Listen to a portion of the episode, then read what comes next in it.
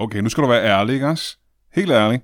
Er der nogen speciel grund til, at du ikke har købt billet til Brian Mørk Show live i øh, Ramse Magle den 25. august? Er der det? Med Heino Hansen og Palle Birk og mig?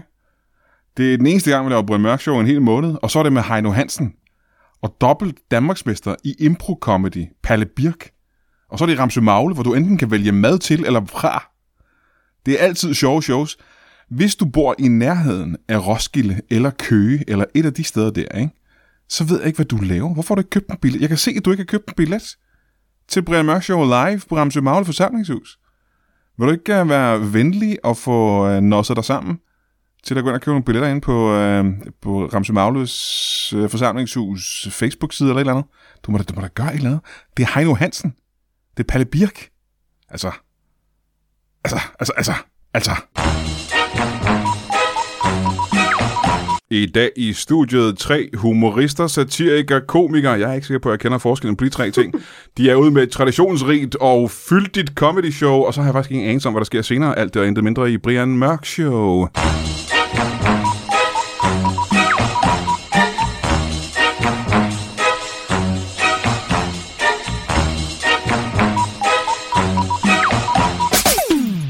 Velkommen til Brian Mørk Show. Mit navn er... Øh, Er det kunne... God til Andersen. God til Nå, Andersen. se, nu bliver det interessant. Ja, ja. Eller, øh, eller øh, Inga Arvad. Ja, og hvis du ikke ved, om det er, så synes jeg, du burde google det, for det er to meget spændende mennesker.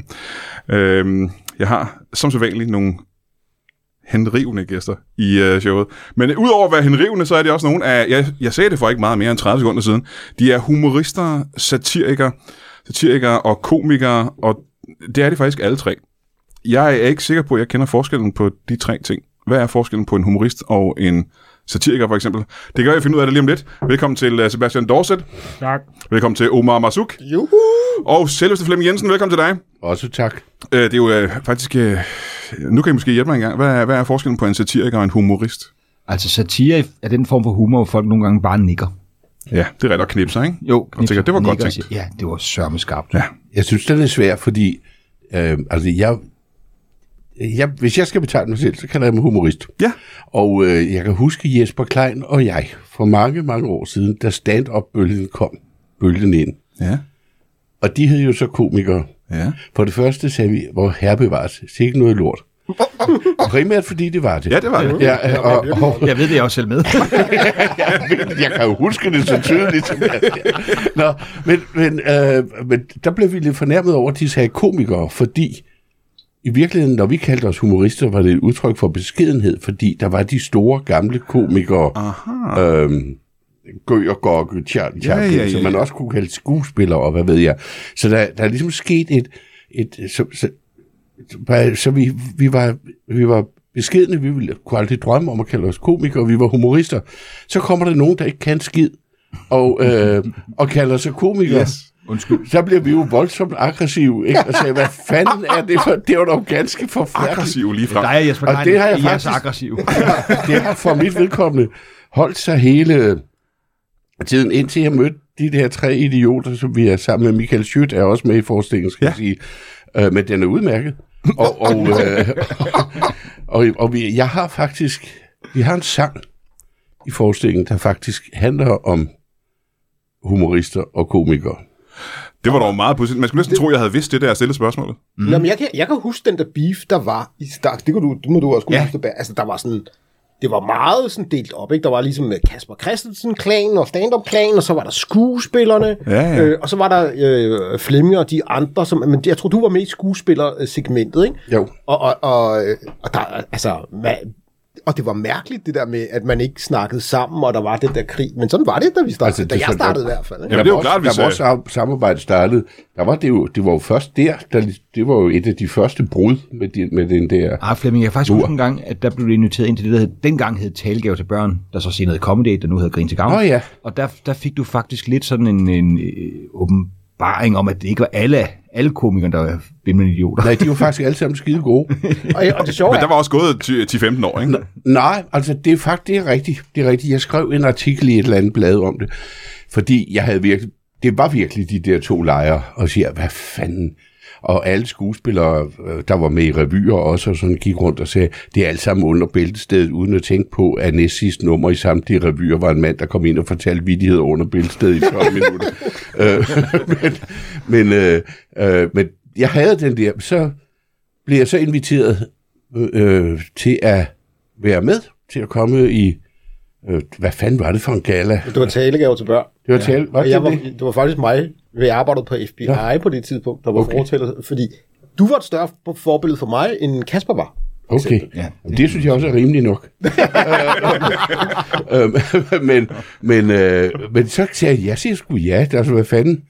Jeg synes, de er idioter, men du går ind. Og så skulle jeg først på i tredje hug. Og så satte jeg mig ned, den var tredelt. Der var, Der var virkelig mange på. der var virkelig mange, og de talte længe. Så var jeg på, og så sad jeg nede i de to første sæt jeg sad jeg, det har jo været noget med en halvanden til to timer, hvor jeg sad nede i salen. Og jeg var faktisk ret begejstret for hele lortet. Altså for dem alle sammen. Der kom den ene begavede, og altså, jeg holdt kæft, jeg har taget fejl hele tiden. Så, så skrev jeg en, en, en artikel øh, i et eller andet blad, jeg kan ikke huske, hvor det var. Der mødte jeg nogen, der, der kom blandt andet en af dem, og nu skal jeg ikke nævne navne, som jeg bestemt ikke indregnede i den kategori. Jeg kom og sagde, tak, hvor er det fint at endelig at blive anerkendt. Øh, altså, men det var, det var sådan en sandhedstime, sagde jeg, hallo, der, er- det er bare en anden form for udtryk. Og hvis jeg så skal gøre det kort, for det har jo noget at gøre med, med grunden til, at vi er, laver de her forestillinger ja. nu på 6. år. Ikke? Jo. Øhm, det er, at jeg er jo vokset op i den danske revy, udover på teatret. Øh, og, og noget af det, jeg er træt af, det var musicaliseringen. Og det hele var omklædninger, og nummeren skulle være kortere og kortere, og ordet forsvandt, øh, øjet vandt over øret. Og, og det vil sige, at det blev hele... Åh, jeg synes, at folk hørte sgu ikke ordentligt efter. Altså, fordi det var pakket ind, og det gik hurtigt, og så videre, så videre. Så tænkte jeg, nu er jeg træt af revy. Hvad fanden? Hvem er det, der... Hvor lever ordet? Så tænkte jeg, jamen, det er jo de der idioter, som jeg faktisk også er, var, var ret glad for på et tidspunkt. Så, må jeg jo gå, så tog jeg rundt og så en masse. Det var forfærdeligt. Men, men, men, men, men så øh, lige pludselig så jeg i Ringsted, at Michael Schødt og jeg tog, øh, I havde et show sammen.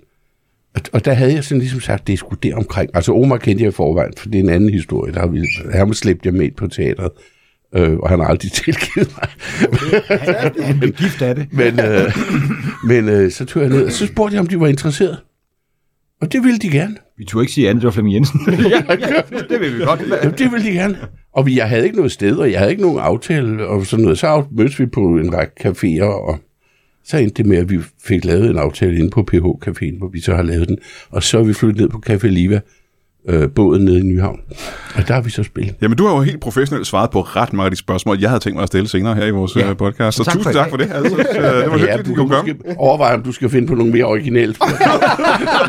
Men et spørgsmål, jeg havde. Det pussy ved den aften, hvor du var nede og se de tre gutter optræde, det, ja. det vil sige, at det er jo, og har i lang tid, i årvis jo været, måske de tre mest satiriske af stand-up-komikerne. du Ja, ja, det var heller ikke tilfældigt. Jeg kom jo ikke Nej, nej. tilfældigt ned. Altså, jeg havde ligesom sonderet regnskille Ja, ja, ja. øh, landskabet, og derfor var det der. For jeg vil sige, der er en god del af dansk stand-up, der ikke er satire, når man ja. ser folk optræde, ikke?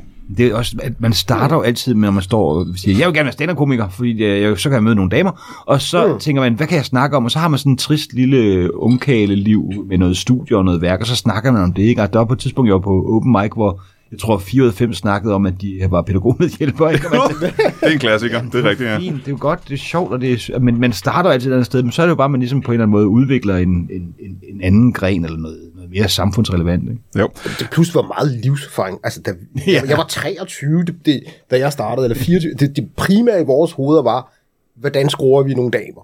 ja, altså, det var ligesom det, der var det primære, den primære drivkraft i alt. Stort Vi holdt ikke? brainstorms, hvordan kan vi Ja, score det, nogle det, damer? det, var, det var det. Jamen, hvis det er vores drivkraft, da vi startede, Flemming, øh, var det din drivkraft, da du startede?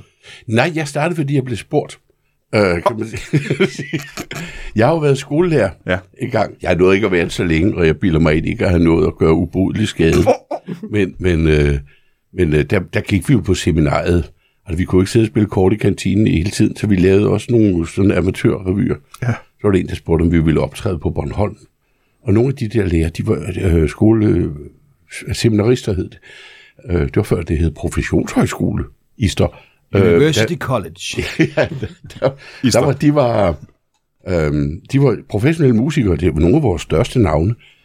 Og så lavede vi på Bornholm over i et røgeri, Snobæk Røgeri, der lavede vi en vist nok meget god forestilling. Øh, og så var der en skuespiller, der kom forbi og så der, blablabla, og så endte de med at spørge fra Rotfælden, og så sagde jeg ja, og siden så har jeg lavet det. Så børn, og, og det er måske grunden til, at børn har fået, lige siden der har fået en så dårlig uddannelse, og ikke kan sproget over. Ja, hvor kunne Danmark have været den dag i dag? på den PISA-test. Jeg mødte, jeg mødte faktisk en, der sagde, at Flemming havde undervist hans børn, og at det, han havde været sådan en fremragende lærer. Nå, oven i Ærgerligt, han stoppede. Jeg var meget underholdende. Men når de efter timen vidste de ikke, hvilket fag de havde haft. Det var også det. Nå, det er jo en helt anden debat. Det der med, Ja, det er en anden debat. Man tror, at, at skoleundervisning handler om, at de skal sidde så længe som muligt og høre så mange fakta som muligt. Det handler om, at man har den der lærer, der fanger en, så man tænker, wow, okay, der får jeg en åbenbaring. Altså, det er jo rigtigt. Altså, min, det er, ja, at man har alle de der pædagogiske modeller. Jeg bilder mig ind, man lærer kun noget, hvis man har en eller anden form for oplevelse. Ja. Og det kan være hvad for som helst. Og så er det, man lærer noget. Det er, hvis man har en oplevelse. Så sætter det sig. Hvis man ikke har en oplevelse, så kan man udfylde lige så mange af fire ark, det skal være. Jeg, kan- jeg har en historie, jeg kan dele. Jeg har Ja. lige, min, øh, min søn har lige været til sådan en øh, evaluering. Øh, fordi han, har- han, har det, han har det svært i skolen. Øh, han er også ordblind, ligesom mig. Øh, og så får jeg sådan et brev hjem, hvor der står, at han har indlæringsvanskeligheder, og siger, ja, det er jo det, man har, det, er jo det der sker, når man er ordblind, så bliver det svært at lære noget, ja. hvis de bare gør det på standardmåden. Og så skal han, øh, og så skal han øh, gennemgå en masse tests, og så får jeg sådan et, et nyt brev, hvor der står, om vi tror, han er kognitiv udfordret. Øh, jeg, jeg tror ikke, han kan forstå sammenhængen i komplekse ting, og han kan ikke forstå beskeder og sådan noget. Og så siger jeg til hende, der, har lavet testen, siger, prøv at høre, han, han spiller Counter-Strike på et semi-professionelt plan. Øh, han er på øh, Copenhagen Flames øh, watchliste over potentielle spillere. Og ved du, hvor mange strategier han skal lære uden ad på ni baner? Og han skal kunne dem på et sekund. Så der er ikke noget galt med hans du ved, kognitiv. Han kan godt forstå komplekse ting. Måske er det bare måden, I underviser på. Ikke? øh, men, men, de, men de kunne ikke gøre det anderledes på den skole. Og så, og så er vi nødt til at flytte ham, flytte ham til en skole, der siger, Nå, vi kan da godt prøve at forklare dem tingene på en anden måde. Ja, vi spiller også Counter-Strike. Ja, Hvor længe er tid? altså, han er lige startet her efter sommerferien på okay, den så du ved ikke, om det virker endnu. Nej, men han, øh, men han er allerede glad, og han, han øh, ja. Men det kan jo være, at hvis han rammer den rigtige lærer, at uh, ligesom I andre sagde, så kan det jo være, at det bare er den lærer, der skal løfte ham. Fordi ja. jeg, uh, helt apropos med, uh, med uh, komik og humor, den eneste grund til, at jeg overhovedet interesserede mig for komik fra barns ben, er det lige præcis på grund af min klasselærer, Henrik og Mogens. Mm. Den dag i dag har jeg stadig sådan et, øh, et, et, et, jeg bærer en lille flamme for dem begge to, fordi de lavede små sketches mm. i undervisningen hele tiden, Ja. og lærte også børn at grine og fjolle. Og øh, og dem har jeg sgu, dem sammen med Osvald Helmut, er grunden til, at jeg overhovedet er begyndt at interessere mig for, for komik. Ja. Så, så det er 100% rigtigt. Ja, og for skolelærer. Hurra for skolelærer. Og så vil jeg også gerne tilbage til den ting, du sagde tidligere med folk, der kalder sig selv for komikere. Ja. Øh, jeg tror, jeg havde levet af at lave øh, stand-up comedy og tv-komik i hvert fald fem år, før jeg kaldte mig selv for komiker. Ja.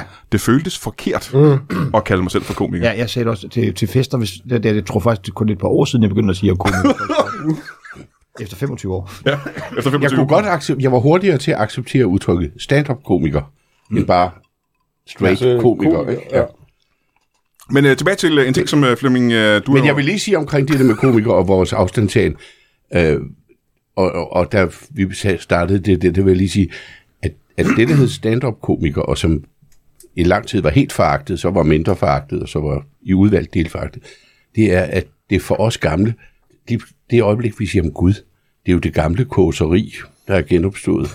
Så synes vi lige pludselig, det var meget fint. Ja.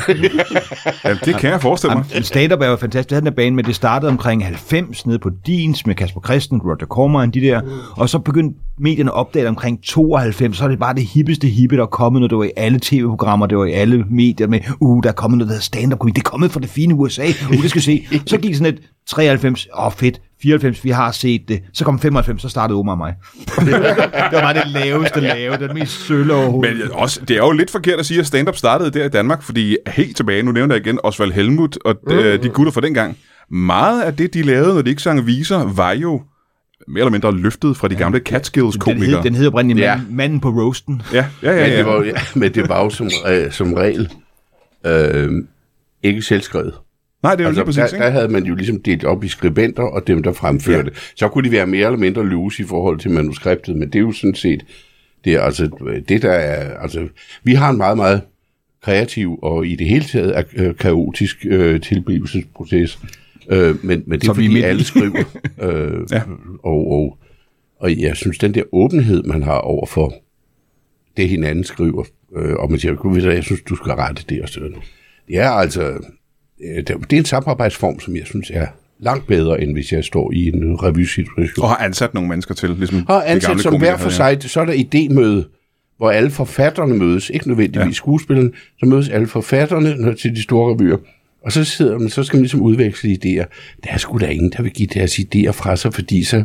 så Nej, det, det er mere sådan, skriver jeg vil gerne være den, der skriver det om det. Ja. Altså, Ja. Ja, ja. Jeg, jeg vil gerne sætte mig på hele Inger Støjberg Ja. og det der. Ja, ja, du har også prøvet de, de der ting. Ikke? Så det er hvor man ligesom siger, der er heller ingen, der rigtig lukker op for posen. Det eneste gang, jeg har, det er i Jørgen første guldalder. Nu er der kommet en anden, øh, hvor det var Per Palsen, der var instruktør. Men den blev i virkeligheden skabt af Henrik H. Lund og Arne Forkammer. Og så fik jeg jo lov at komme på, på som tredje jul på gik. Og der havde vi det, det princip, der hed, øh, vi, vi deler forfatterhonoraret, uanset om der er en, der skriver syv tiendedel og en, der skriver... Altså, det, det kan være forskelligt fra år til år, og det gav jo en helt anden samarbejdssituation. Ja, ja, ja, ja. Og vi har jo også det samme der. Men det er det der samarbejdet, folk ja. Der arbejder mod det samme mål, er ja. altså Ja. bare meget mere praktisk. Ja. Og da jeg skrev, øh, jeg var hovedforfatter på Live for Bremen, som i bund og grund var en fjollet revy. Øh, de sidste to år, der havde jeg fyret jo alle forfatterne, og, øh, og endte med at skrive det selv, netop fordi, at der er den her ting med, at, at man kæmpede alle sammen for sig selv, for at få sin sketch igennem, og for at være ham, der havde lavet den bedste sketch. Ja. Øh, og det var simpelthen for, øh, der var mere modarbejde, end der var samarbejde. I, Ja, og øh, man holdt, sådan, man holdt på sine idéer. Ja, Man, skulle ikke, ja, ja. man skrev den ned på en lille serviet, hvis man fandt et eller andet, fordi ellers nogle gange, så der snupper den.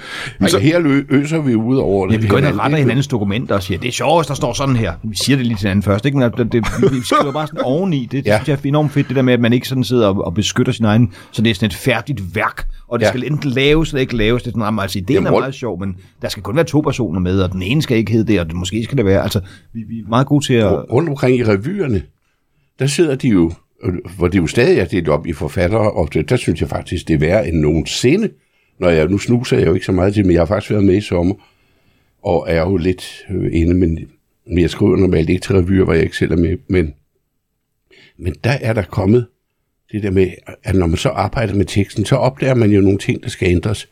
Og så siger jeg, at vi bliver nødt til at ringe til forfatteren og høre, om det her er i orden. Det er altså meget, meget tungt. Plus, at der er et par revyforfattere i Danmark, hvis jeg, jeg tør ikke. Altså, jeg tør ikke. De trækker hele teksten, hvis vi... Hvis vi øh, Hvad? hvis, det er rigtigt. Hvis man ændrer i det, så... Det, Nej, jeg, har, mit op- jeg har kunstværk. oplevet det i denne sommer.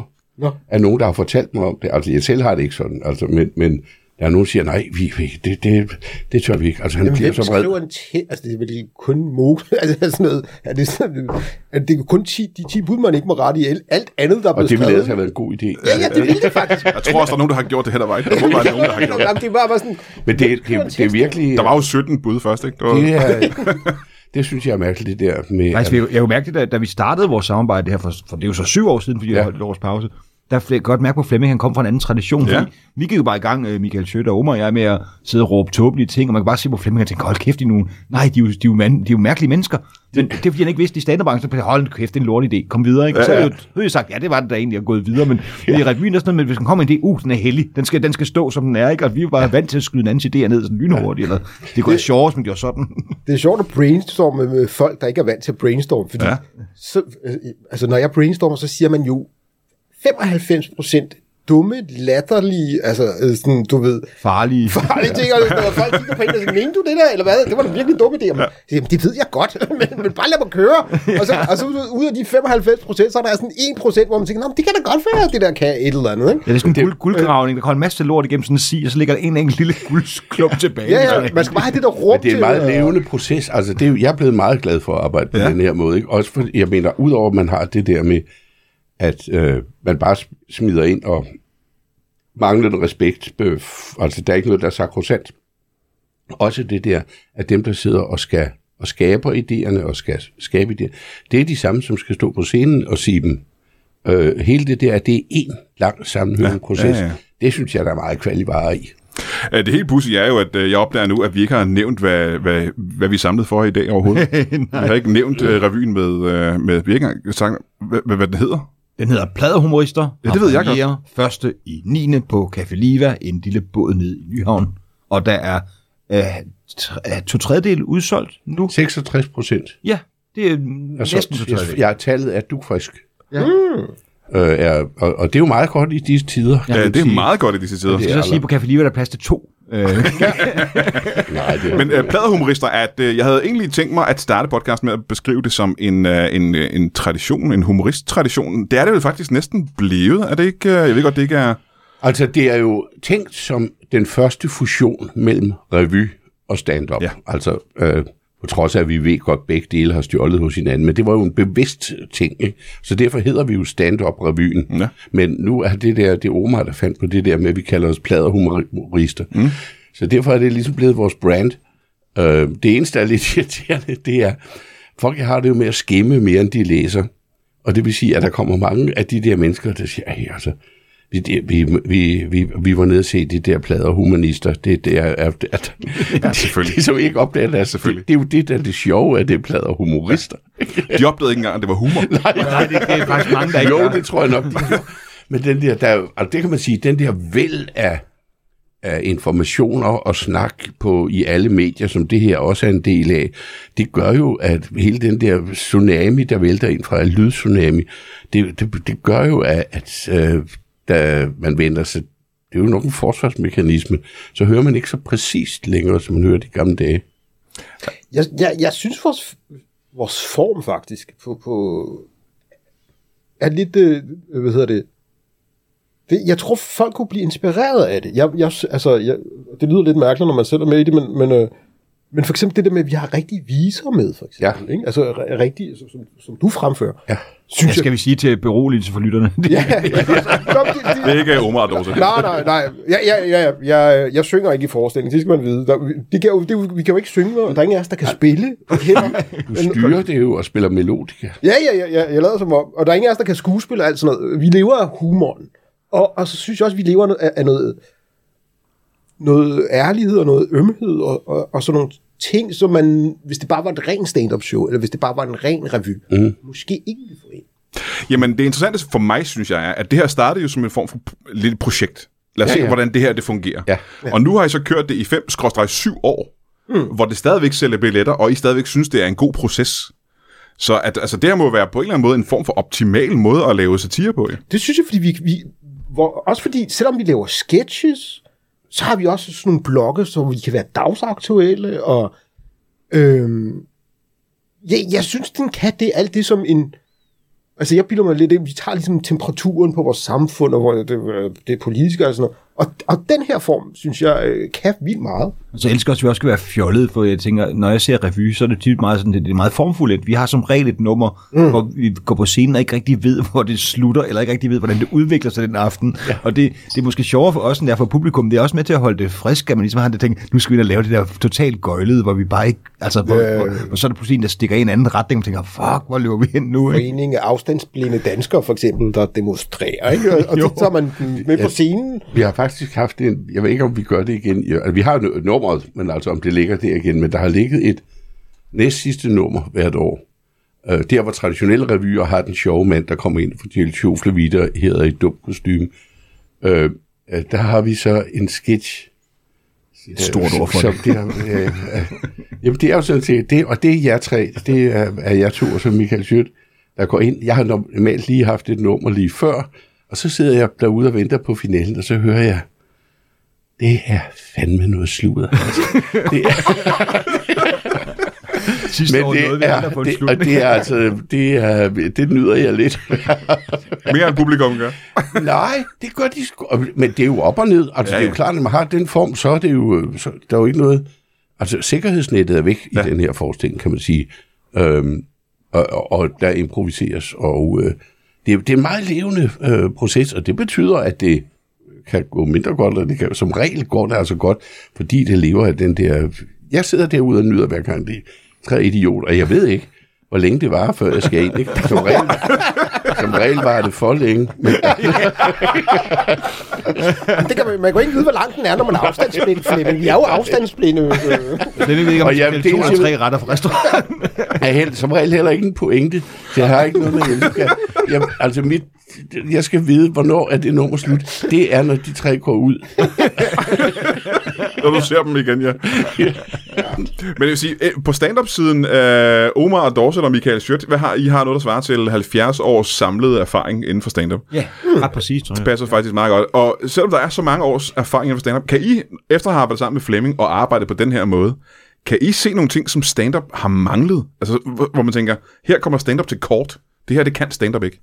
Det synes jeg faktisk, Flemming har en øh, viser om i den forestilling, mm. vi er i gang med. Det der med, at nogle gange er stand-up lidt hård og lidt hurtig til at bare altså fratage folk en mere eksistensberettigelse, i stedet for ligesom bare at, at, at gå med og være lidt underfundigt virkelig irriterende. Men altså lidt med at være lidt mere mild, tror jeg, som Ja. ja. Flemming kan. At det der med, vi mangler nogle gange det der evne til at være, jeg ved godt, der er meget stand-up, der er selvironisk, eller handler om ens egne oplevelser, men vi mangler måske lidt evnen til at være sådan øh, humoristiske på en medfølende måde. Ja, okay. Jeg- jeg- Altså, for mig har det været en, du ved, en proces, fordi da vi startede, og, og, og da jeg lærte, der var det sådan et Anders Madsen-agtigt, ikke? Altså, hvor mange pointer kan du mase ind på et minut, ikke? Altså, du ved, kan, kan der falde en punchline hver 30. sekund, så er du en af de dygtigste komikere herhjemme, ikke? Ja. Og så når du har gjort det i nogle år, så bliver det bare kedeligt, fordi det er ikke svært. Og, og for mig var rejsen væk fra det der, det var det jeg- der hed Bange for Sjov. Altså det der med, ja, okay, jeg er ikke længere bange for, at der er stille i to-tre minutter, ikke? Og, og, og lige så snart, og det farlige ved at gøre det der, det er, at der står hele det der segment af stand-up-komikere. Så ja, hvis det ikke er mm. for 30 sekunder, så er det et foredrag, så er du ikke en stand-up-komiker, eller øh, øh, alt det der crap der, ikke? Øh, og jeg synes, vi er kommet væk. Jeg, jeg synes, stand-up synes jeg er begyndt at bevæge sig lidt. Og, og, og, øh, det synes jeg. Øh, Men er og, det- og jeg er sådan lidt tvivl, for nu har jeg lige set nogle ting, hvor jeg tænker, nej, men måske er vi ikke kommet videre. jeg, jeg, når jeg hører stand-up, der, det jeg godt kan lide også ved vores form, det er, og jeg synes også, der er nogle andre, der, der gør det, det er, at du siger det der med punchline og så videre. Man vil jo gerne have folk lære, øh, og synes, det er sjovt. Men det der med, at der er også en respekt for, det må også gerne bare være interessant. Altså, det, der, må, der må godt være, hvor det bare er et interessant synspunkt, mm-hmm. der ikke nødvendigvis ender med en 180 graders vending eller sådan noget lignende. Ja, noget, ja. Noget, noget, øh, hvad hedder sådan noget? Tvivl og sårbarhed og alt sådan nogle ting, tror jeg vil klæde. Og særligt også, der er plus 40 altså, af stand ikke? Ja. synes jeg vil klæde os rigtig godt. Øh, men øh, så omvendt, du har allerede fortalt nu, Flemming, hvordan du så på stand-up før i tiden. Ja. Øh, har, du, øh, har du taget noget til dig af det, de laver? Ja, det synes jeg. Ja. Det synes jeg bestemt. Altså, Har der været noget, du kunne bruge af alt det ja, lort? ja, ja. ja og, og, og nu var jeg jo med for første gang i syv år, var jeg, har jeg her i øh, sommeren været med i en almindelig gammeldags Ja. sommer, sommerrevy. Og, og øh, der savner jeg, øh, jeg, jeg savner løsluppenheden, jeg savner det der med, at hvis der sker noget uventet, at så er man hjælpeløs, fordi man er bundet, ikke? Det, de er jo aldrig hjælpeløse. Nej, nej. Altså, det kan godt være, at det bliver kedeligt, men, men de er ikke hjælpende. Nej, men der, der, der, der er jo ikke nogen, der ikke griber situationen. Ikke? Gamle, traditionelle skuespillere har det jo med det, der hedder den fjerde væg.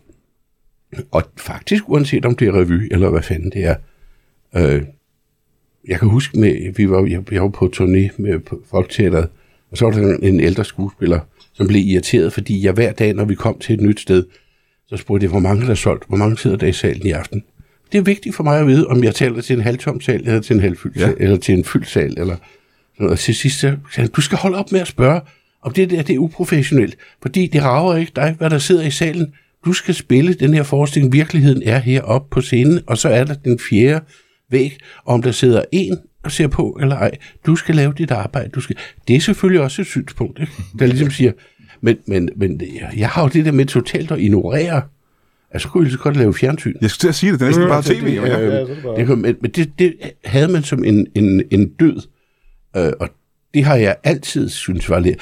Jeg kan da godt sige, at at arbejde sammen med de der tre drenge, det har for mig både været et tidsmæssigt spring fremad, men det har også været lidt et spring tilbage til Jesper Klein. Altså i virkeligheden, ham, vi havde jo et makkerskab i mange år, Ja. hvor øh, forestillingen kunne svinge med 20 minutter. Altså, øh, så kom jeg så under ordnede forhold, øh, øh, da Jesper desværre ikke var mere, og så har jeg været vant til at lave alt det der. Så samtidig med, at jeg synes, jeg er råd ind i noget modernitet, som jeg ikke havde, så er jeg, mindes jeg også, at sagde, gud, det er jo i virkeligheden ligesom at stå med Jesper. Vi var heller aldrig hjælpeløse. Altså, det, var, det kunne godt være, at det blev noget lort, men vi da noget. Jamen, det synes jeg nemlig også er spændende, ja. at det du, kan du, har, har du i nogle år i virkeligheden savnet, for det, det du lavede med, med, med Klein dengang, ja. Ja. det var crazy. Mm. Det Ja. var crazy fjol, I lavede Det var dengang. totalt åndssvagt. Ja. Ja. Øh, og så hoppe ind i noget mere traditionelt som revy, som du har lavet i nogle år, og, og teater, du har lavet i nogle år. Og så komme tilbage til stand-up, som også kan være crazy ja. og, og uforberedt. Ja, og, og, det, det har lidt været en spændetrøje. Ja, ja. Og det er ikke, det, var- spændetrøje er et negativt ord, fordi det er jo også en professionalisme, øh, hvor man siger, og jeg kan godt forstå et teaterstykke, hvor man ligesom har tykket teksten igennem. Øh, der, øh, der er det jo noget med at, at gengive, og der er det lige før de der mennesker, der synes, der skal være den fjerde væg, har ret. Ikke? Kun lige før. Lige før. Kun lige før. Ikke? Øh, og det var det, jeg fik jo Omar overtalt. Jeg skrev et stykke til Folketeateret, der hed Mogens og Mahmoud, øh, for at skrive om de spændinger, der var omkring forskellige etniciteter. Hvor Omar, det, det, det må jo også have været for dig. Du røg lige pludselig ind i en skuespillerdisciplin. Ja. Og jeg, det har det været, øh, var, var det forfærdeligt, eller? Nej, nej, jeg synes, jeg lærte vildt meget af Jeg vil det. sige, han blev skidegod. Altså, og det siger ja. jeg ikke, fordi han sidder der. Han blev skidegod. Øh, men jeg skal da ærligt indrømme, i starten var det frustrerende, det der med, Nå, men der er en tekst der, den Ja. skal du bare lære udenad, Ja. og du skal bare sige det samme hver aften. Stå der, gå derhen. Gå derhen ja. og øh, sådan noget, ikke? Øh, det, altså, det havde jeg det svært med, må jeg da indrømme. Men sådan er der altså også nogen, der laver stand-up. Hvad? Der er også nogen, der laver stand-up på den måde, Jamen, faktisk. det, jamen, det er slet ikke mig. Nej, nej, altså, jeg vil, altså, mit skal være leve. Altså, Ja. ja. selv mine turné-shows er leve. Altså, det er ikke det. Jo, selvfølgelig, jeg skriver showet, og så er det den store prototyp, men der er altid noget, der er øh, på dagen, så at sige. Ikke? Ja. Men i den der Øh, sammenhæng, der gjorde du det. Du Ja, det og, og, og fordi så finder man ud af, hvor svært egentlig skuespil er. Mhm. Mm-hmm. Fordi det der skal du også gøre levende. Altså hver eneste aften skal jeg, jeg komme ud, og når øh, Flemming kom og, som revisor bankede på min dør, så skal jeg gøre det møde med Flemming øh, den aften levende. Ikke? Mm. Og det skal man finde Ja, ja. i. Øh, og jeg, jeg tror, det var først de første to-tre øh, forestillinger, hvor jeg havde sådan nogle små momenter af, hvor jeg følte, okay, nu spiller jeg. Nu, nu er det rigtige skuespil. ikke? Ellers, altså, men det var sådan noget, man kunne holde... øh, Ja, det var sådan nogle... Men, det, men jeg, jeg, jeg, jeg så også ja, fordi jeg gerne vil lære, hvorfor skuespil er så svært. Og det, og det vil jeg sige, det, det lærte jeg på, ja. på den tur der. Min, min respekt for Flemming er blevet øh, om muligt endnu større med de år, vi har arbejdet sammen, fordi Sjøt, Omar og jeg, vi er jo sådan lidt, altså den der stand-up-tradition, hvor vi, vi, har samme udgangspunkt, jeg har det samme som Omar, hvis det ikke er levende, er det ikke sjovt at lave. Det betyder, at når vi går i gang med at øve, så bliver vi ved med at sige, at vi kan også sige noget andet, jeg har sådan en anden replik her, Ah, det kan også ja. være sådan Ja, her. ja, så når til premieren kan vi ikke rigtig vores tekster, og Flemming står der og river sig i sit sparsomme hår, ikke? Altså, jeg faktisk- han havde faktisk afro, da vi startede, men, men, men og så går der lige, altså, et, måske et, et par dage efter premieren, der kan vi vores ting, og vi siger dem, som de er, fordi nu er vi stolte af at kunne huske dem, og så begynder vi så at fjolle igen, fordi nu begynder vi at Ja, ja, kede os. ja, ja, ja. Flemming har de der to gyldne dage, hvor han siger, åh, nu spiller revyen, nu så efter det er det lort igen. Så går det galt igen. Vi er som avocado, ikke? Der er meget kort rum, hvor vi faktisk er anvendelige. Avocado-revyen. Det gælder vi det er godt. også en god titel. Godt navn. Og så har vi jo det der med, at vi mener det, vi siger. Ja. Altså, øh, tit i revyer og er der jo så en eller anden forfatter, der har ment et eller andet, og så er der en skuespiller, der måske mener noget helt femte, men som selvfølgelig går ind lojalt og, og, og laver den der tekst. Men her er vi jo hver for sig ansvarlige for det, vi siger, øh, og, og vi, vi mener det, vi siger. Og vi kan huske, vi har haft et par anmeldere, som har, som har skrevet, øh, jamen det, det er sådan er, er en revy at være. Vi er jo karakteriseret som en revy, Ja, ja, ikke? fordi vi er med i Revy Danmark og sådan noget. Fordi vi vil gerne have det, ikke som en kamp mod revyen, men som en øh, variationsmulighed. Ja. Og der var så flere, der skrev, ja, det er, øh, det, er, det er meget ensidigt, og det er jo forkert, for i en revy, der skal der jo være lidt til begge sider. Det skal man ikke gå ind og være ensidig. Hvorfor fanden skal man ikke det? Altså, det, en, en revy må da gerne tage stilling. Det må teaterstykke sige til Ernst Brun Olsen, at der er for lidt højreorienteret i hans stykker, eller, mm. eller, eller øh, Ja, nu kunne jeg ikke komme på den mere moderne. Jeg tænker, dramatik. super klar. Øh, Mine lytter sidder og tænker, de bare nikker og siger, ja, ja, hvem ja, fanden ja. har vi med lytter under 60 skal lige Bruno. Men altså, det, det der krav om, at ting, der skal være, at, og det er jo, jeg tror, det er mere revy, det er jo ikke, almindelige teaterforestillinger har ikke det krav, men at der er, sidder nogle professionelle anmeldere, og tror, at det er en kvalitet for revyen, at der skal være lidt til begge Det er sider. noget ligevægt, ja. Altså, det, det er jo også noget med, at revyen må heller det skal heller, det, så, så var det heller ikke være ment. Og det betyder, at der er jo mange politikere, for eksempel, som øh, tager som ridderslag og bliver paudieret ja. i revyen, fordi revyen paudierer jo mere personer end politik. Og, og øh, for eksempel forrige, for et par sæsoner til siden, der havde alle revyer havde en Inger Støjberg. Ja, ja. Der gik rundt med røde par Der var gang i salget af røde par rykker til det år. Hvad gjorde Inger Støjberg? Hun tog på turné rundt til alle landets revyer og blev fotograferet ja, med hende, der spillede, og alle Yes, var meget beæret. Mm. Ja, Super smart. Det kalder jeg virkelig satire, der ja. vil noget. Ja, plus, jeg tror, det var en del af sådan en øh, øh, mangel af bedre ord, sådan en konspirationsteori, som der opstår nogle gange. Sådan, øh, der er nogen, øh, de øh, alle stand-up er venstreorienterede, og så Ja, ja, ja. holder de alle de højreorienterede øh, stand-up komikere ude, og de er kun mænd, så holder de alle kvinderne ude, og sådan noget. Og det er altså, for det første er det ikke alle stand der er, øh, hvad hedder det, øh, venstreorienteret. Vi har vidt forskellige øh, synspunkter, ikke? Øhm, men men det, det, det er imponerende egentlig, at en journalist skriver sådan noget. Ja. Altså, nej, journalister, I skal være vægtede og objektive og sådan noget. Vi er ikke journalister. Men, men altså historisk, de sidste 50 år, må man også sige, at, og det er ikke kun i Danmark, altså komik og humor kommer jo som regel fra venstrefløjen.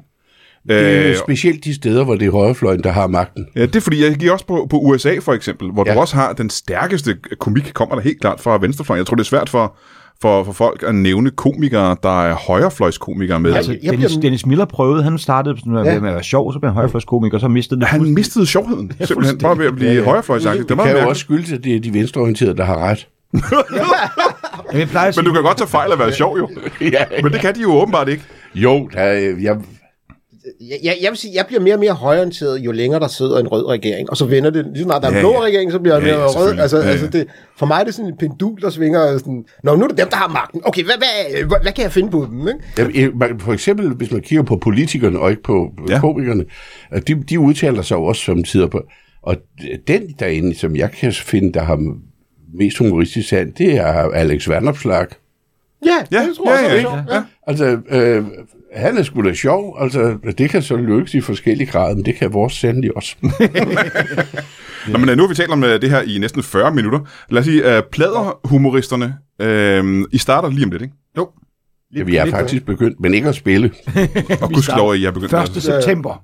1. september, ja. Øh, 1. september, og det er på Café Liva i Café Liva Nyhavn. i øh, Nyhavn. Øh, Københavns Nyhavn. Ja, Københavns Nyhavn. Gudskelov. Vi Altså, overvejer at sejle til Odenses Nyhavn, men vi ved ikke, om vi får tilladelsen til at føre skib. Men, Kan det sejle forresten? Nej. Nej. Nej, jo. Det er lidt trist. Ja. Jeg ved ikke, hvad fanden var det, vi havde med den med det skib. der Ikke? Nå, det er noget med, at vil sige, at, at det er sådan er i klima. Vi tænker, Ja, ja, ja. ja. vi tænker klima, så når vi endelig spiller på et skib, så skal det være et, der ikke kan sejle. der fik alle de der cruise-skibe den. Uh, man skal skynde sig en lille smule, for der er faktisk altså ikke meget lang tid, til der er udsolgt. Så, uh, så det vil jeg opfordre alle til at gå ud og uh, købe en billet til i al hast. Uh, kommer I, uh, kan, I, uh, uds, kan I udvide uh, turnéen, eller det er jo ikke en turné, kan I udvide, uh, uh, hvad hedder det? ja, vi har, en ekstra, vi har en ekstra uges mulighed for at få Nå, lidt altid, i slutningen, altid. Så, så. Så, så køb alle de billetter, I overhovedet kan, så de kan få, få udvidet showet. Og så vil jeg sige uh, tak, fordi uh, I gad at komme. I må hilse Schødt, når I ser ham. Det skal vi gøre. Det skal vi Øh, gøre. Ja, tak vi til- ved jo ikke, hvornår det er. Det regner at kommer til premieren. Jeg kan også svømme til premieren. Tak til uh, Dorset og Masuk og til uh, Jensen, og uh, kan alle sammen have det i en pose. Ja, tak. Lige med. Hey, jeg vil bare lige sige tak, fordi du lytter til Brian Mørk Show podcast. Det er jeg simpelthen glad for, at du gør. Jeg håber, du har gjort det længere. Jeg håber, du vil blive ved indtil uh, universet kollapser. Jeg ved ikke, hvor lang tid det tager. Uh, flere hundrede år måske. Og øh, så vil jeg sige til jer, der lytter til Brian Mørk Show, og samtidig har penge til at støtte økonomisk inde på det, der hedder tier.dk. Ekstra meget tak til jer. Det er jer, der er grunden til, at vi overhovedet kan lave den her podcast i så stort omfang, som vi gør det. Husk på, vi holder aldrig en fri uge. Alle andre podcasts holder ferier i højtider og i sommerferie og juleferie. Det gør Brian Mørk Show ikke. Vi bliver bare ved og ved og ved og ved og pumpe på. Og øh, ja, det kræver selvfølgelig noget arbejde, og nogle af jer støtter det økonomisk med en, øh, en 5 eller en 10 eller et eller andet inde på 10.dk. Tusind tak til alle jer. Og til alle jer, der ikke gør det, I kunne for eksempel overveje det. Det kunne være dejligt, faktisk. Kan I have det i en pose? Velkommen tilbage til Brian Mørk Show. Jeg har lige haft besøg af ingen ringer end folkene bag Pladerhumoristerne Revyen, som er, kører sporet lige lidt. Det kører ikke af sporet, det er ikke det, man siger. Jo, det, det gør han. Det er da negativt at sige det. Nej, det er ligesom øh, Nej, nej. knæk og bræk. Er det det? Ja, Hvis I ikke kører det i havnen. Nå, men jeg har i hvert fald lige haft besøg af, det lyder måske en lille smule, som du snakker nu, men jeg har lige haft besøg af Flemming Jensen og Omar Masuka og øh, Sebastian Dorset, og ikke af Michael Schødt, fordi han er åbenbart for vigtig til at dukke op til sådan noget som det her. Men jeg har fået nogle nye, spændende gæster nu, og det er lidt i, øh, i samme boldgade, øh, for vi taler stadigvæk revy. Og det er en, øh, som jeg har forstået det, en, øh, en nyere revy. Jeg er ikke helt sikker, det finder vi ud af lige om lidt. I hvert fald velkommen til nogle folk, der skal tale om revyen. Velkommen til, øh, ja, velkommen til dig først og fremmest. Tak. Skal vi starte med at få dit navn? Ja, jeg hedder Holmes Thompson. Hom, Holmes? Ja, Holmes? Holmes Thompson. Holmes eller Holmes? Holmes Thompson.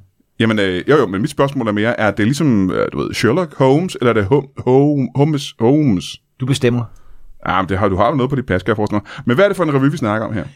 Ja, altså vi har jo i øh, øh, Nørrestrøelse øh, fundet muligheden for det perfekte location for Mhm. mm-hmm. en revy, der simpelthen kan vende op og ned på revytraditionen her i Danmark. Nu siger du location. Er det i byen, du mener, eller er der et øh, venue, der er, lade. perfekt? Der er en lade. Der er en lade. Perfekt til øh, en revy Perfekt, den er fordi, der er plads. Der er plads. i Nørrestrøelse. Nørrestrøelse. Ja. Hvor ligger det henne? Øh, nord for Sønderstrøelse. Og du er... Ja, hvad er din rolle ved revyen? Du er ikke der, der skriver og spiller i den. er eventmager og øh, øh, prom- promotion manager. Ja, så du er, det er dit ansvar for den solgt simpelthen til folk. Det er jo en, en helt ny revy, som jeg har forstået. Er det korrekt? Exactly. Ja. Øh, og vi går bordet rundt, og det betyder også, at vi går uret rundt. Yeah. Øh, velkommen til dig. Lad os lige starte med at få dit navn også. Jeanette Paris Stockholm. Jeanette Paris Stockholm. Velkommen til dig. Ja, tak. Og hvad, øh, du er ikke øh, direkte involveret med den her revy, er du det?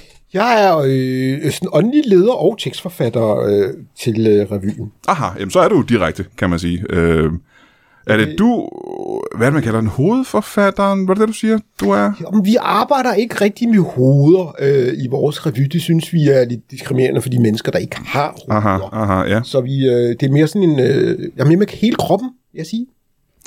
Øh, men din rolle er vel så at tage revyen ind i, øh, jeg skulle til at sige det nye årtusind, selvom vi er 20 år inde. Vi er også lidt imod roller. Øhm, det synes vi også er lidt øh, sådan, eks- ekskluderende for de mennesker, der ikke har roller. Det skal have kant. Det skal have kant. Det hele skal have kant. Ja, så vi, vi er lidt mere til kanter og, og ting, der er runde.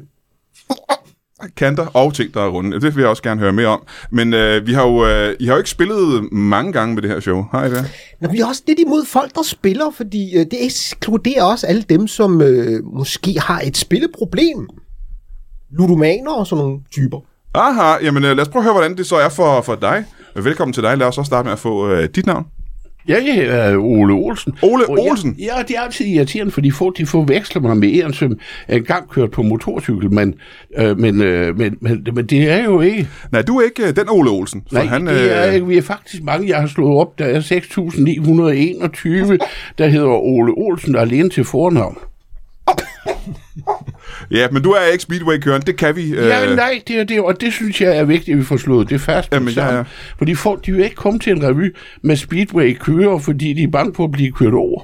Og så er der forurening, vi må også tænke på al den der udstødning. Jeps. Nu er Per Palsen, du holdt op med at optræde, og så var der en lang periode uden udstødning på danske scener, og så skal vi ikke til igen, ja, for så kommer der ikke nogen. Det har du sikkert fuldstændig... Du, du ved mere om det, end jeg gør. Men øh, Ja, Ole det gør jeg, og det var derfor, jeg udtalte mig. Nørrestrøelse-revyen. Nørrestrøelse-revyen, ja. Se, det er, det er sådan navn, vi har tænkt meget over, fordi vi tænkte, hvad fanden skal man nu kalde den? Og jeg, jeg, jeg kan huske, Jørgen Ry, han var med en gang i noget, der hedder Dragør-revyen. Og det, det, det, det, det er godt tænkt, fordi så ved man, hvor revyen ligger. Den lå i Dragør, simpelthen. Den lå nemlig i Ah, Dragør, ja, ja, ja. og der er det så, at vores, der ligger i Nørrestrøelse, så tænkte vi, vi kalder den fandeme Nørrestrøelse revyen, for så kan folk finde vej, hvis de ved, hvor Nørrestrøelse ligger, men det er der sgu ikke så mange, der gør. Det er en lille genistreg lige der. Ja, hvis folk havde vidst, hvor Nørrestrøgelse ligger. Ja. Men vi, det er jo derfor, vi skal på udbrede, udbrede kendskab til byen, før vi kommer til selve revyen. Men er revyen tænkt som en reklame for Nørre Strøelse? Nej, vi havde tænkt os, at Nørrestrøgelse skulle være en reklame for revyen. Ja, ja. Men det kniver når folk ikke ved, hvor Nørrestrøgelse er henne. Men hvad er din rolle med uh, i revyen? Ja, hvis du har set den der rejseholdet, så er der ham der, der hedder IP. Han svarer altid, når de spørger, hvad han skal lave, så siger han resten. Det er noget af en opgave i den her... Øh... Nej, fordi vi har ikke lavet den endnu, så der er ikke så helvedes meget arbejde i, i det endnu. Men jeg har lavet et slogan. Ja. Når Strøsrevien, find os på crack. På crack? Ja, det, ja, det er godt, for det taler til flere generationer på en gang. Ja, det er, det er fandme smart. Det kan noget, det kan Men hvis du skal sælge den her revy, der ikke er lavet endnu, hvad, hvad sælger du den på? Det, det, det er noget af en opgave at sælge en revy, der ikke er lavet endnu. Altså, vi overvejer jo, at den ikke skulle hedde Nørrestrømsrevyen sådan uh, per se, men mere Nørrestrømsrevyen, uh, Lyngbyvej uh, 32, anden til højre. Ja. Eller frisk fra fad. Frisk fra fad var Det har vi også været op og vende. Aha. Men så tænkte jeg, så kan folk sgu finde vej. Det er bedre der andet. Find os på crack. Ja, fedt på crack. Øhm, men revyen, du er jo, har du en fortid i revy, eller er du mere en marketings... Jeg er serieværksætter, fordi intet af det her værksætter har lykkedes. Hvad har du iværksat for før? Og jeg har lavet nogle firmaer, der lavede apps, så har jeg lavet nogle firmaer, der øh, solgte kosttilskud, mm-hmm. og øh, så har jeg lavet nogle kosttilskud, der solgte apps, Ja. og så har jeg, i, så har jeg gået for lidt en del. Og så har du kastet over det her. Er det fordi, du er lokal i Nørre Strøelse? Nej, det er fordi, jeg er desperat. I Nørre Strøelse, Ja, og ja. en del andre steder. Og jeg synes, vi, vi, vi ekskluderer også lige nu folk, der ikke er desperate, vil jeg lige sige. Så jeg synes, øh, alle jer, der ikke er desperate, også skal komme og se revyen. Ja, men øh, nu siger du noget, der er en lille smule, fordi hvad, hvad er publikum til en revy traditionelt? Normalt væk. Ja, og vi er heller ikke meget fra traditioner eller publikum for den sags skyld. Øh, Vi synes, publikum er lidt sådan en ekskluderende størrelse. Ja. Øhm, altså, hvad nu, hvis man føler som et individ, har man så lyst til at være en del af et publikum? Det tror jeg nok ikke, man har. Kan man sige, i traditionelle revyer, der er der også meget med, at dem, der optræder i revyen, måske ovenkøbet ser lidt ned på publikum.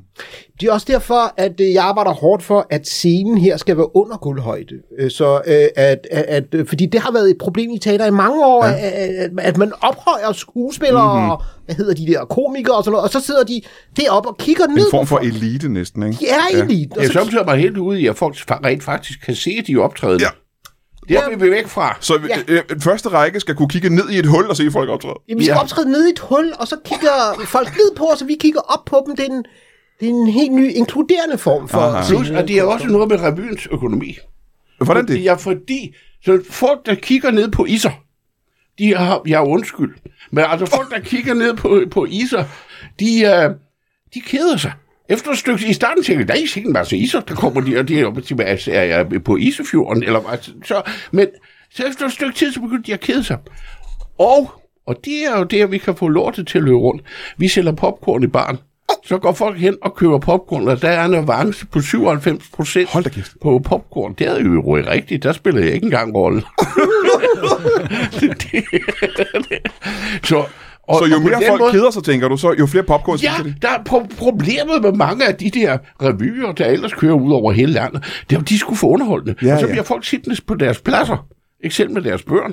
Og, så, og det vil sige, så køber de ikke popcorn, så er der kun 20 minutter midt i. Der kan de ikke nå, for der vil de hellere have øl. De kan ikke nå begge dele. Så traditionelle revyer har det problem, at folk simpelthen fokuserer for meget på, hvad der foregår. det er for underholdende. Ja, ja, Det ja, er ja, ja, Også fordi de skifter tøj hele tiden. Folk skal sige, nej, hvad, hvad kommer ja. det nu? Hvad er Ja. det nu for et kostume, det Man er simpelthen nødt til at holde øje med, hvad der foregår på Det scenen. er det, fordi lige pludselig, jamen, hvad fanden er nu det? Fordi der kommer en mand ind Ja, i ja. nogle, nogle andre bukser. Stort problem, det kan jeg godt se. Det er et stort problem. Der bliver ikke solgt beskidte bare. Vi satte på 10 skiftende tabloer, hvor folk ligesom bliver provokeret af hver sine ting, Aha. og så siger de, uh, det vil jeg ikke se på. Går de i baren, kører popcorn, kommer tilbage igen, 97 provokeret igen, går i baren, går tilbage igen. Og 97 procent hver gang. Ja. Ja. Er avance. Og jeg vil lige sige, at, at vi også, altså vi tænker enormt meget på miljøet øh, øh, i, i vores øh, revy, så der alle vores popcorn er, er jo genbrugs øh, popcorn. Og hvad mener du med genbrugspopcorn? Jamen, Det er øh, lort.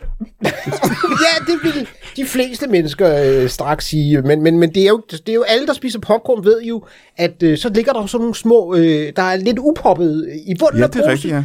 Og i alle andre revyer, stort set i alle biografer, øh, der smider de det bare ud, og der tager vi rundt øh, og, og, øh, og- indsamler alle de, øh, de her popcorn og, og sælger dem igen. Ja, og så er vi oppe på 100% avance. Ja, for selv ja. er det næsten gratis, kan jeg forestille mig at få ind. Jamen det, Men- det, det, det, det vigtigste for os er så øh, CO2-aftrykket, og, og øh, Aha. Vi skal bare lige finde ud af, hvordan vi får dem hentet, fordi nu, nu gør vi det i, i, i, i øh, Ole Olsens øh, kæmpe store Mercedes. Det får en lidt, det må jeg gerne indrømme, men, men, men vi, vi, vi, er vi er ved at finde den. Men nogle gange er det tanken, der tæller. Ja. Øh, så lad mig lige se, om jeg har fået det her, øh, om jeg har forstået det korrekt. Der er en lade i Nørre Strøelse, hvor øh, man graver et, et hul, mm. hvor folk optræder. Nej, gulvet har lidt skidt, så vi behøver faktisk ikke grave, vi skal bare hoppe lidt. Mm. Ja. Men der, der er et hul, og så, det betyder, at der kommer til at være en, øh, nogle rækker af publikum, og første række kan se ned på iserne af dem, der optræder. ja, og når de så går hen og kører popcorn, så rykker de alle frem, så dem fra anden række kommer på første række, så kan de se isen, så keder de sig også. Så det er det, der hedder en perpe- perpetuum mobile. Ikke ulig øh, øh, tænderne på en hej. Nej, der er faktisk noget, der godt kan minde om det. Jeg ved bare ikke hvad. Ja, der var et stort kunstværk, hvor en mand han puttede sådan uh, en hej i formaldehyd. Ja, det kan jeg huske, ja. Ja. Hvad har det med det at gøre? Jamen, vi har fundet en ganske lille sild, og den hænger vi op på væggen i formaldehyd. Gud, hvor spændende. Og så vil den sådan, så vil den efterhånden tæves væk. Det går ganske, der bliver, bliver mindre og mindre. Det svinder, svinder. Lidt ligesom lyttertallene på den her podcast. Som kan sammenlignes mere med en lille, lille fisk i stedet for en, en kæmpe stor hej. Ja, men det Men- er, det er Nørre Strøelses øh, symbol, og det er meget edgy med sådan et, et dyr i formaldehyd. Ja, men må jeg høre gang. Nu skal du sælge den her øh, revy. Hvem, kan du give, øh, kan du, øh, kan du lufte øh, navnene på, på nogle af dem, I har fået med i revyen? Er der, øh, er der noget, der kan afsløres allerede nu? Der er øh, Er der nogle store navne? Lukas Hansen. Lukas Hansen, siger du? Ja. Han kom forbi en dag. Er Vi det, har, vi, har, vi har et rigtig stort navn. Michael Fjerby El Kravlund Werner Petersen. Det er et af de længste, der overhovedet er i telefon på. Men jeg vil sige, vi, vi, er, vi, vi, vi, vi, altså, vi, vi har også folk med, der ikke har navne, faktisk. Så. øh, folk, der ikke har kendte navne, eller folk, der ikke har navne? Bare folk, der ikke har navne. Hvordan foregår det? Jamen, det foregår med, at de kommer op og møder op, og så møder vi dem som mennesker, for ikke at ekskludere folk, der Aha, Aha, ja. ikke vil have navne. Ikke? Men nu du siger, at de ikke har navne. Mm. Hvor Jamen, jeg mange, prøv at kigge i telefonbogen. Prøv at kigge, hvor mange der står under du der. og hvor mange af dem er med i forestillingen, vil du sige? Jamen, vi går heller ikke så meget op i antal, altså, det er jo... Øh, Det, det er jo meget lystbetonet, ikke også? Altså, det, det er de... Øh, Men hvad med folk, der ikke har lyst? Bliver de ikke holdt udenfor sig? Altså nu nævnte jeg Lukas Hansen, og han er jo primært med i forestillingen, fordi han kom ind i laden og faldt ned i det hul, vi har gravet, så han, han venter egentlig bare på, at vi går i gang. Eller nogen giver mig sige, så jeg kan komme op igen. Ja, det, det synes jeg er så gammeldags måde at tænke på. Altså Lukas, han har det jo til synligheden ret godt. Ellers er der en fiskeformaldehyd, han kan spise. Ja, nu siger du selv øh, gammeldags, og det er jo en, et, øh, mange mennesker ser på revyer som værende en lidt øh, gammeldags form for underholdning. Nu skal du ud og sælge den til et helt nyt publikum, og udover at have lavet titlen øh, lidt fresh, så øh, er du vel også nødt til på en eller anden måde at fortælle unge mennesker, at det her det er altså også noget for dem. Ja, jeg har købt for 900 kroner reklamer på MySpace.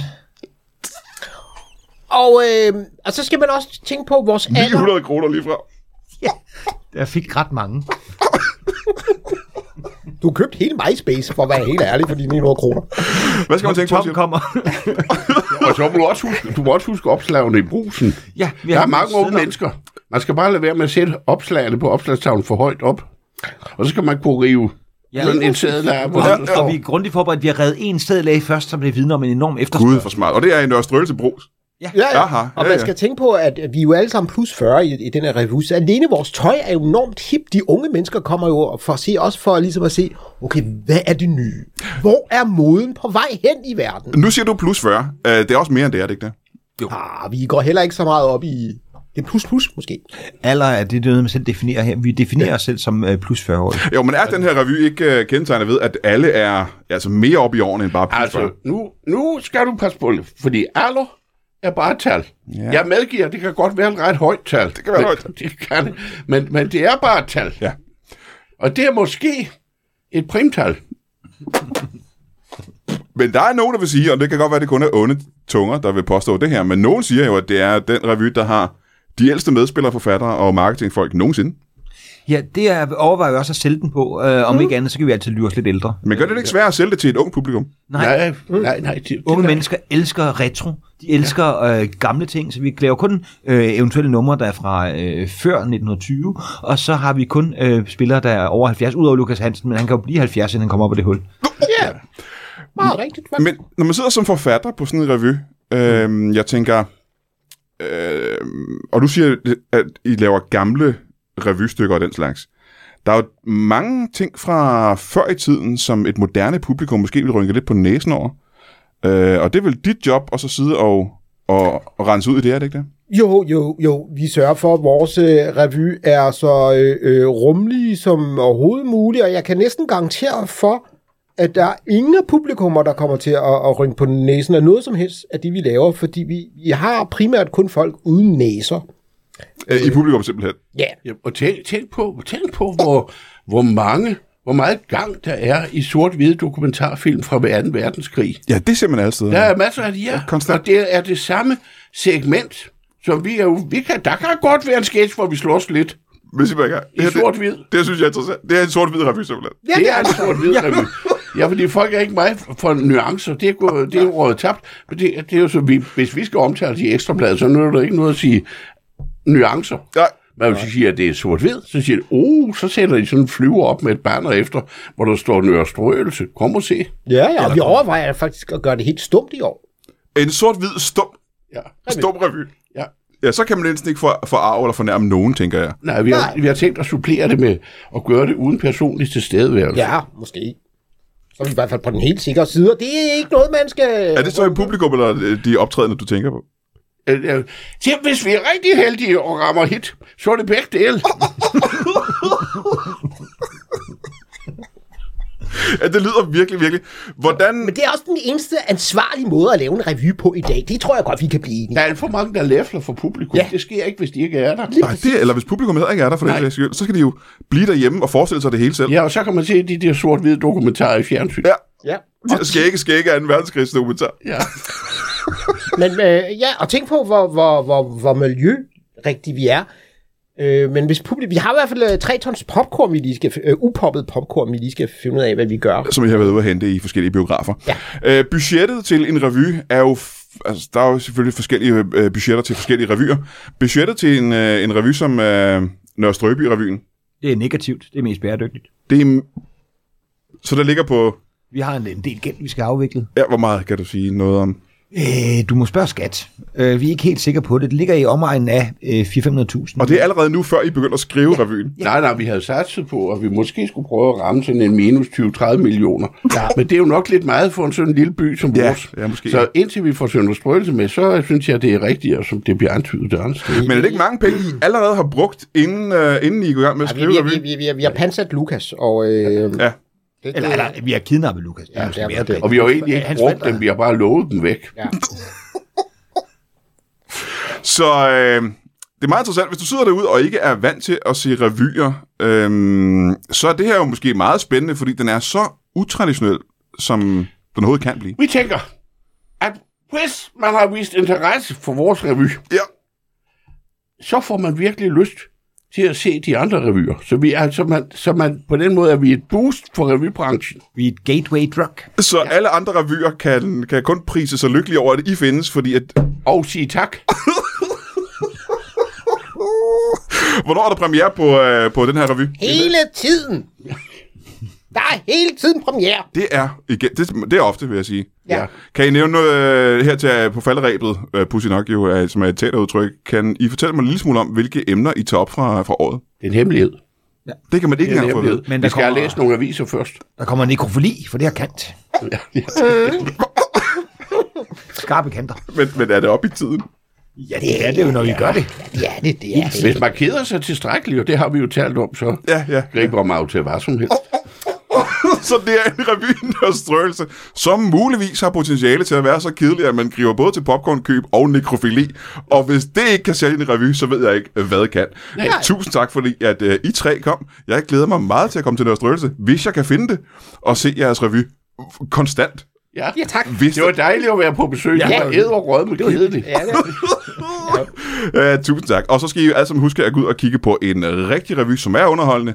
Plader humoristerne på uh, Café Liva i København lige om lidt. Er det ikke korrekt? Jo. Du, du sad bare på at grine, da jeg sagde det. Jamen, det er fordi, jeg laver, jeg har kant. Tak uh, Det hedder til jer alle kant, sammen. det hedder ræling.